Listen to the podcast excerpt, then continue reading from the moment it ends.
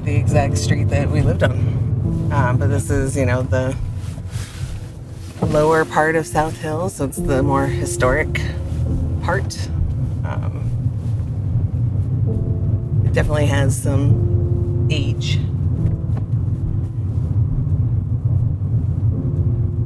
Oh my gosh, it's the exact corner. Well, yeah, because that's that's the house that that we lived in just right there. This is it right here. Oh wow, the 10th and Elm Apartments. I didn't think it was that close. It's early spring 2018, and I'm back in Spokane, a small city on the eastern side of Washington state, 300 miles from Seattle. I'm in a neighborhood I know well, a quiet, peaceful place tucked away on the edge of a bluff overlooking Hangman Valley. And just off in the distance, you can hear cars traveling I 90, the interstate highway that runs all the way to Boston. Walking around with my husband, I take in how little has changed since we lived here my senior year of college, which was over 16 years ago. This is normally a really quiet street. Not a lot that happens. I mean, when we lived here, there was not a lot of traffic on this street. It's not a street that's, you know, just off a main thoroughfare, but off enough that it's kind of a dead end street on one side, and Yeah. there's only really one way to get out to get to the freeway, but it is pretty close to the freeway. The wide streets are lined with old growth trees and even older homes. A few of the houses have been divided into apartments, but most are kept up as best they can by owners trying to preserve their history. On one corner, surrounded by these older homes, is a small apartment building. Yeah, I don't. I don't think he would have. I think he probably just would have parked on the street. But Yeah, because this feels really blocked in. Like to put to pull into this driveway, which is, you know, goes into sort of two metal rolling doors, um, and on each side there's like cement blockades. It feels like you would be you would feel very, very vulnerable if you stopped here. unless you know he was pulling in to kind of hide. But oh, that could be yeah. Or if he thought that maybe he could get into the the Yeah. rolling door part of the garage before before the other guy.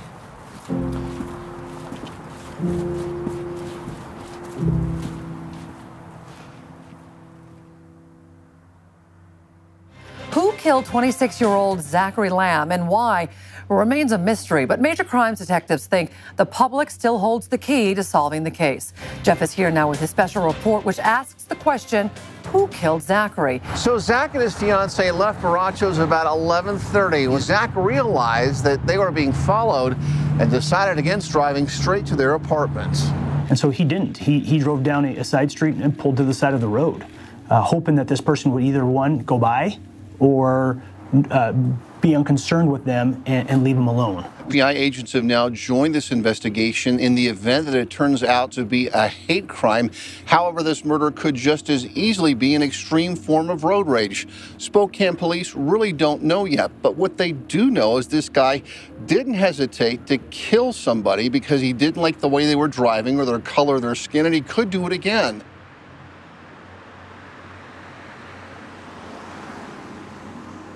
Heard about Zach's murder from my sister Kelly.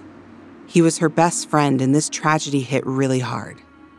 Ever since the day she and Zach met, they were inseparable. For a short time, they tried dating, but found being friends better suited them. It was hard to make sense of it all. There was so little known about what happened that night.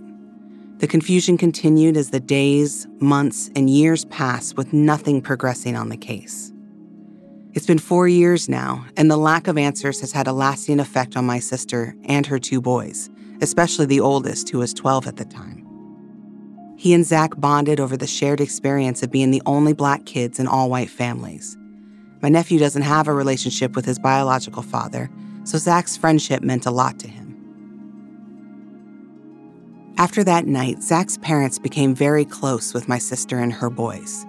To this day, they get together regularly for dinner at a local pizza parlor. I think because it helps bring back happy memories of the pizza place his parents owned when Zach was younger. It was here, in fact, where I met Zach's parents, Cliff and Julie, and floated the idea for this project. They made me feel welcome right away, and soon it seemed we were all one big family. We spent hours that night talking, laughing as they shared funny stories about Zach. We scheduled a time to meet when I was back in Spokane next. It was decided my sister's house would be the best place to get together. A little more room than theirs, and a lot quieter than a busy restaurant. Well, let me just, uh, we're just gonna hook that like right, so let's just hook it right here. So it's easy and then we don't have to worry about it. My oldest nephew enters the kitchen to get a snack. He's now 16 and skeptical of most everything. In other words, he's not sure what to make of all this. He rises. How are you? Good. Good. Are you awake yet? A little bit. A little bit. When I started researching Zach's case, all the news articles and reports had the police saying the same thing. Road rage incident gone wrong. Zach had no enemies, no beefs with anyone, no clues as to who did this or what made it happen. There were a lot more questions than answers. There was a knock on the door, and I thought, oh, somebody did something stupid, and the police are here. But they're talking, and they're like, yeah, Zach was out with his friends, and so I'm thinking it's an accident, or and there's said, you know, something happened on the way home, and he was shot and killed, and I was like, what?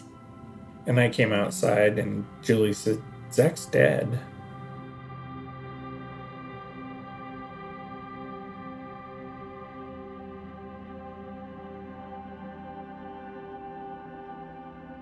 Not a lot is known about Zach's drive home that night.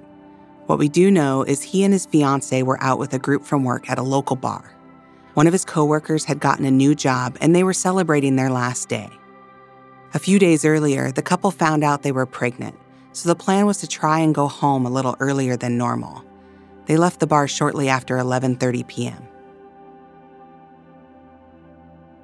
What Kelly knows about that night is what she and Zach's parents learned from his fiance. She was supposed to be there, but work kept her late. She was also one of the only people who knew about the pregnancy, which was something Zach was waiting to announce to his family at the upcoming Thanksgiving holiday. As you might imagine, Zach's fiance was pretty traumatized after what happened and still fears for her life. Because of this, we're concealing her identity and bleeping her name anytime it's used in interviews. They started off, I believe, at nine, and then moved over to Barachos, and she was getting really tired. And so he didn't want to stay for too long. And of course, she couldn't drink, and I was still at work. But on the way home, I guess, is uh, what had happened. Um, said at one point um, they even pulled over and was hoping the guy would leave them alone. He purposely went the opposite way home, driving around. He purposely ran a red light. And then he ended up just going back to his apartment The idea Zach ran a red light is important, something I'll be focusing on more in depth in another episode. His parents, two people who knew Zach better than anyone, surmise what he must have been thinking during those final moments. I was like, oh my God, why did I never tell him? I would have told it to the girls. I mm-hmm. have told it to the girls. Somebody's following you. Go to the police station. They're not going to follow you there. But And Zach if they never do, would have because when he lived in Louisiana, Oh, there was a cop that he thought had it out for him. Yeah, and I really think he just thought it would be a fist fight or a screaming match or. And Zach's always up for a good fist fight. Always. Oh yeah, As he got out of the car, he said, you know, probably gonna get in a fight here, and he told her he loved her, she said it back. and that He was didn't even make it to the end of the car. yeah. In less than a half hour from leaving the bar, only 2.4 miles from the restaurant, Zach was gone. And then he got out, and the guy shot him. Well, he called him the N word and then shot him three times. I I don't know. It was really difficult. As soon as she called me, um, and I raced over there, and it was it was really difficult seeing her. She just she had a hard time. She just said she didn't remember, um, didn't see anything. She was just in the car.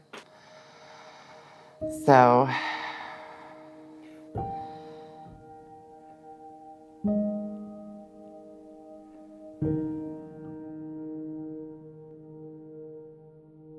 right afterwards, um, they had released her vehicle and the photo in the news. And so we immediately got the car in the garage because she didn't want the guy was still out there to think that there was a witness and then go after her. And then she went home with her family and that's where she's been ever since. She will not come back here. Since Zach's fiance is the only witness from that night who was there for the whole event, I naturally want to interview her. She has information and insight no one else has. But I knew from the beginning it might not happen. And I understand why. In trying to protect herself and the baby she was pregnant with, she moved across the state to be with her family. And despite all the stress and anguish, the baby survived. She now has a bright, bubbly, smart, funny little human to take care of. She's trying to move on and focus on the future. My hope is, once I finish these episodes, we can send them to her and see if she feels comfortable talking to me. If she doesn't, I will honor that decision. But what's weird is this isn't. There's only one way in and out of here. There's if you're if you're gonna try to get back to the freeway, there's only one way you can go. Just go, you know, where the way we came, just a couple of blocks that way, hit Maple, and then right on the I-90. Just Yeah. we're only. I mean, we can hear in the distance The freeway. the the main freeway, I-90.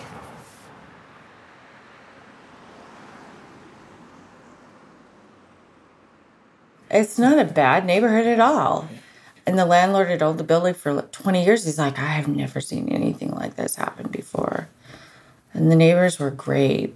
Just they came out and we talked to several of them. And um, like the one lady, she and I sat and cried together because her daughter, they came out after. They heard the yelling and then they came out after and brought towels and were holding him. And she sat and held Zach's head because, as she put it, he needed a mom. And I was like so thankful because I feel bad that I wasn't there, but the fact that a mom was there, you know, that made me feel a lot better about, you know, not being there for your kid. And, and she just, she said he was starting to panic, so I was calming him down and talking to him. And yeah. Yeah.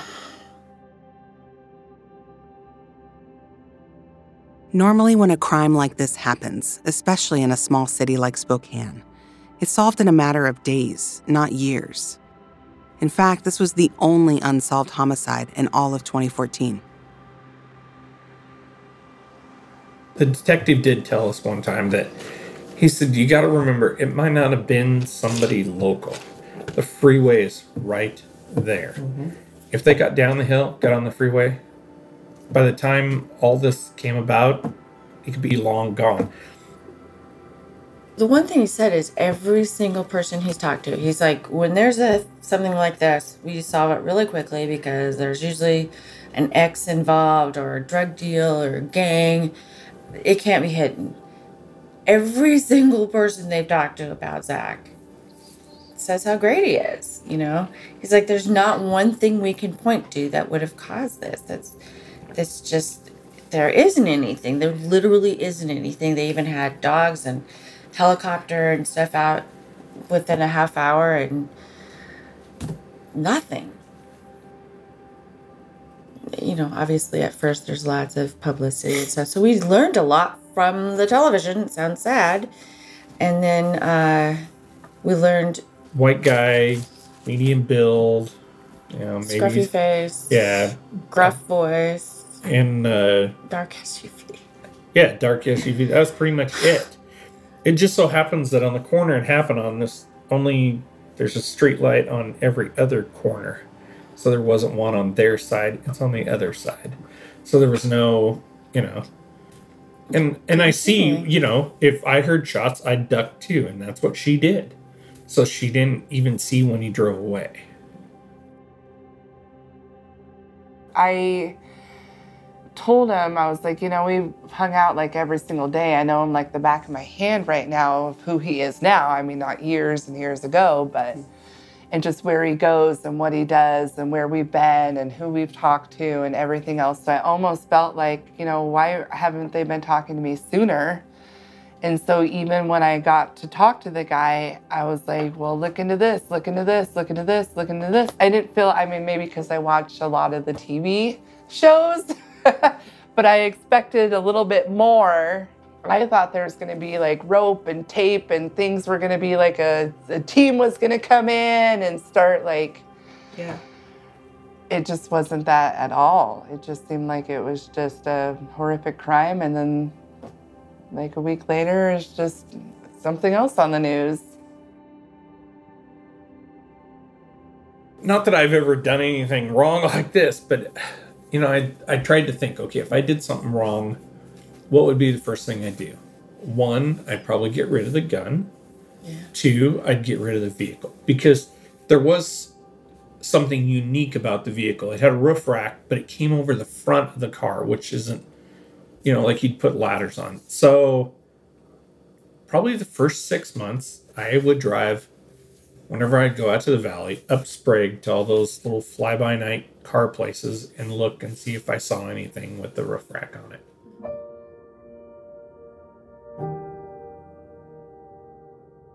It's just so heartbreaking too because it's like there's this girlfriend in the car and they were, you know, he was gonna propose and they were gonna get married and she's having his baby and then she just moved in a week before and then this happens and and now there's still how many years later and nothing.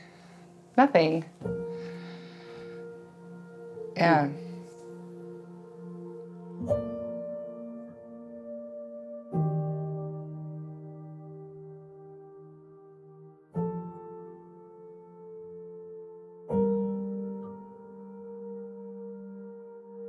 And then they left and we went inside and Just uh, both of us. just I mean, you know, you see on TV where everybody's hysterical and crying and screaming, and we didn't even know how to act. We still, you know, sometimes I think people think that we're cold because we don't always cry every time we talk about it. Because we still, it's still not real. It's still, we know where he is. We know that he's gone, but it doesn't. It doesn't make sense. It doesn't feel like it could possibly be real. This doesn't happen to, you know, we know it happens, to other people, yeah, but not exactly. us. It happens to other people, Yeah. not you. He was a good kid. He tried really hard. He just he wanted to be good. He just couldn't help himself. It was fun and exciting. He really did have it's crazy a really strong sense of of what was right and what was wrong and what was fair. And so even when he would do something wrong if you could point out to him that it wasn't fair to the other person then his remorse level increased dramatically you know and he would never do anything like that again. He just literally wanted to be everybody's best friend. He wasn't bad. He just was trying to be a good friend most of the time. And to him, a good friend would do anything for you, even if it was wrong.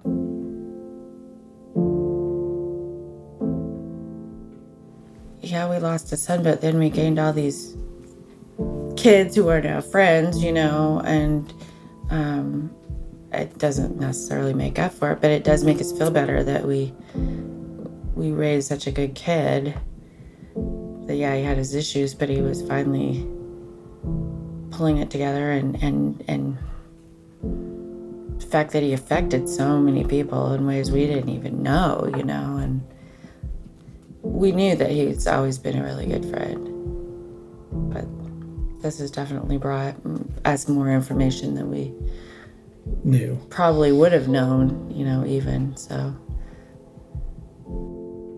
Zach was killed by a complete stranger who he randomly encountered in his car, which leaves very few breadcrumbs to go on. I'd love nothing more than to get Zach's story out there and have it connect with someone who may know who pulled the trigger that night. But it's a long shot.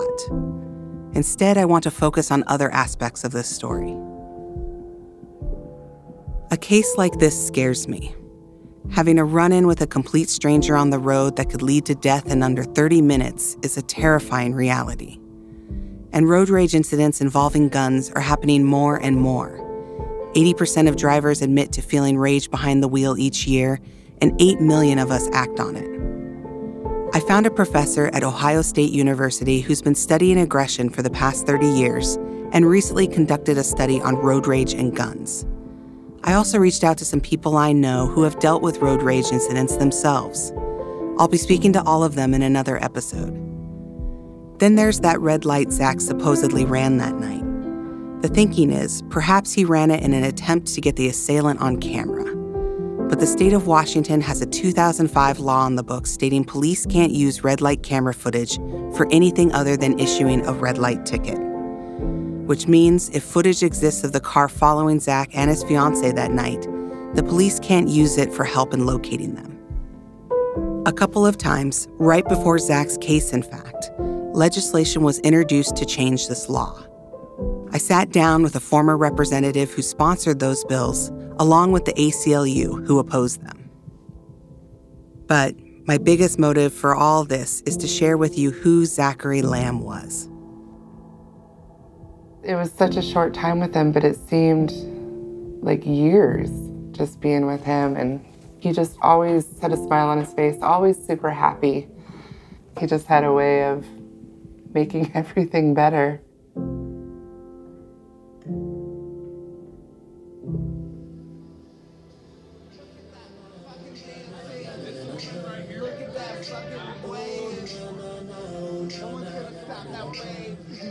I'm watching a clip of Zach dancing in a bar. He has a huge smile on his face as he busts a move next to a pool table. He's wearing a bright pink sports coat, which, paired with his mocha skin and wild curly hair, has him in stark contrast to the very white small town patrons drinking beer along the walls. His friends cheer him on, and Zach decides to amp it up. He spins in his pink coat and starts floating all over the floor his feet moving in smooth precision. One thing is clear Zach loves a crowd.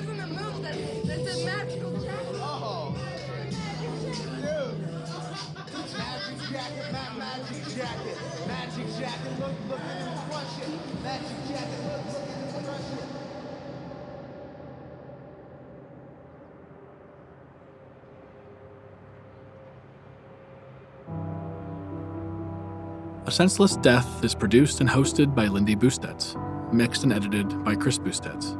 Music provided by artists from artlist.io. If you have any information regarding Zach's murder, you can contact us and the Spokane Police Department on our website, asenselessdeath.com.